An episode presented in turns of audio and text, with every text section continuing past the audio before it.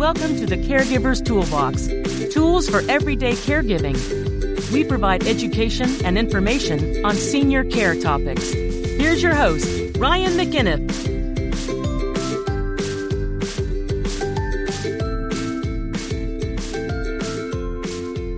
Hello, everybody, and welcome to another episode of the Caregiver's Toolbox Tools for Everyday Caregiving, where we give you information and education on senior care topics. My name is Ryan McInnes. I am joined by Janet. Janet, what is going on?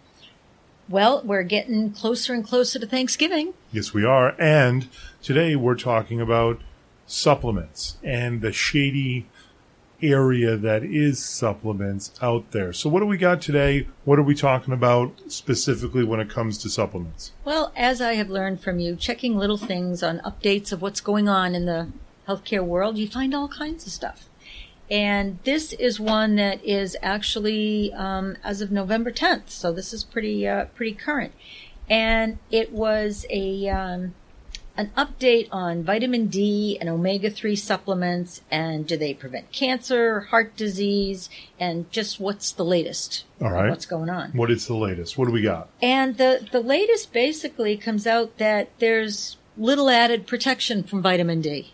Okay, um, vitamin, and this is with regard to um, you know the the cancer and um, you know, some other things. Vitamin D does have its benefits and it's really important for kids and it's important for people with uh, autoimmune diseases and it, and there's clear benefits from that. And Lord knows that sunshine's good for us, even though it causes cancer. And that's where your vitamin D comes from if you're out and about. Um, you know, those poor Swedes up north in the land of the midnight sun, they have a definite vitamin D deficiency. But um, in the study, it really didn't, when they checked it against a placebo, um, they found that there really was not a significant change in people that had a certain number of units of vitamin D um, versus people that, that took a placebo. And they were looking at um, participants that developed things like stroke and heart attack and death from cardiovascular disease. And um, they really didn't see a, a, a major uh, change in it. But um, what they went on to say is it once again reinforces the Mediterranean diet, yep. the heart healthy diet, and following those diets, you do get the amount of vitamins really that you need. And, you know, there are people that think some is good, more is better, and too much is just right. And they'll take these super vitamins and say, oh, if I get that much more of this vitamin or that vitamin, but they don't necessarily understand that how your body absorbs it. It can handle just so much. Yeah. Or it, some just takes a longer time. Vitamin D happens to be one of those things that if you do need it, if you have a deficiency in it, mm-hmm. it can take a couple months before you're getting it up to where it needs to be. It's not something that two weeks after taking a vitamin, you're better. Yeah, and and that's always been my feeling with the supplement industry is that you know people people people think that you know the it's like Tylenol. People think you need to take two, and really only need to take one because the second one is just a waste. You know, you, you take a, a vitamin D pill that has you know a gargantuan amount of vitamin D. Well, you find out that 98% of it's being passed through your urine exactly. because your body does can't handle all that or doesn't need all of that at one time. But of course, we're in the country that bigger is better. Um, mm-hmm. Um, you know, supersize me and things like that. You know, when you're bringing this up, unless you have any, t- I again, we went on a tangent on the other podcast, and this brings that.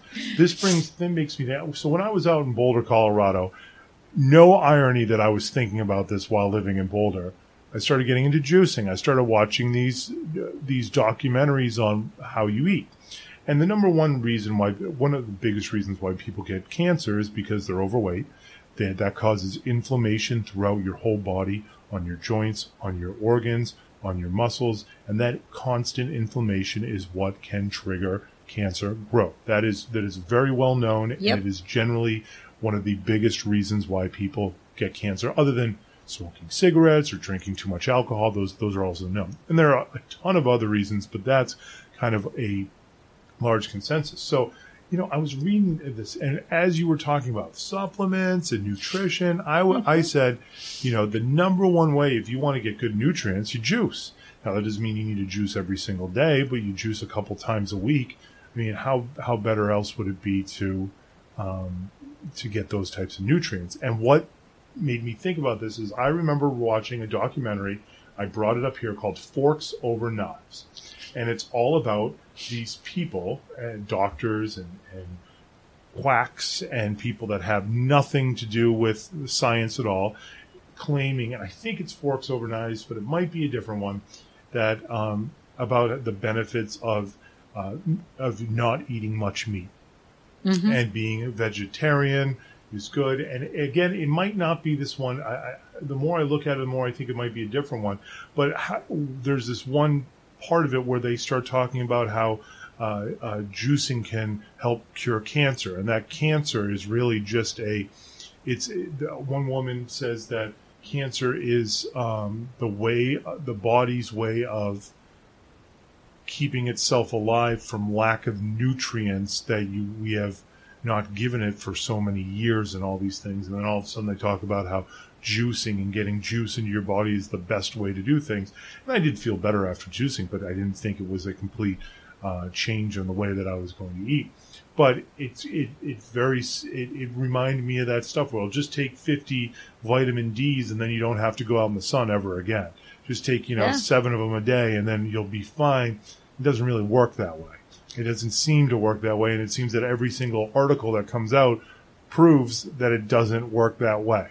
Yeah, and and you know, it's like the devil's in the details too. Supplements are not regulated like other medications Yeah, there's are. no FDA approval. So you don't know what the heck is in it. And, you know, I feel bad for people too that say, okay, you need to eat more broccoli or green beans. Well, there's a difference between whether you, um, got it from a, a farm stand or whether you got it out of a can from Del Monte. Now, Yeah. I'm not picking on Del Monte, so I don't want them getting mad at us, but you get something that is canned and it's been, it's been in a way processed. There's usually a much higher sodium. So great, you're getting those vitamins from eating a green vegetable, but you're also getting a ton of sodium. Absolutely. And when you talk about the, the meat issue, the, the big thing that comes to mind for me is there's a difference between the cows that were raised in grandpa's day and the cows that are raised today with hormones and supplements and what's in the feed. And, you know, then grass fed was considered better than something else when you're talking about meat. Well, if the grass is next to a landfill, what's the quality of the grass that they're eating? You know? So I think it's, and I, I think that there is a, a good understanding that some things, it also referred to omega 3, which is another popular um, topic. And they say salmon. Well, where did the salmon come from?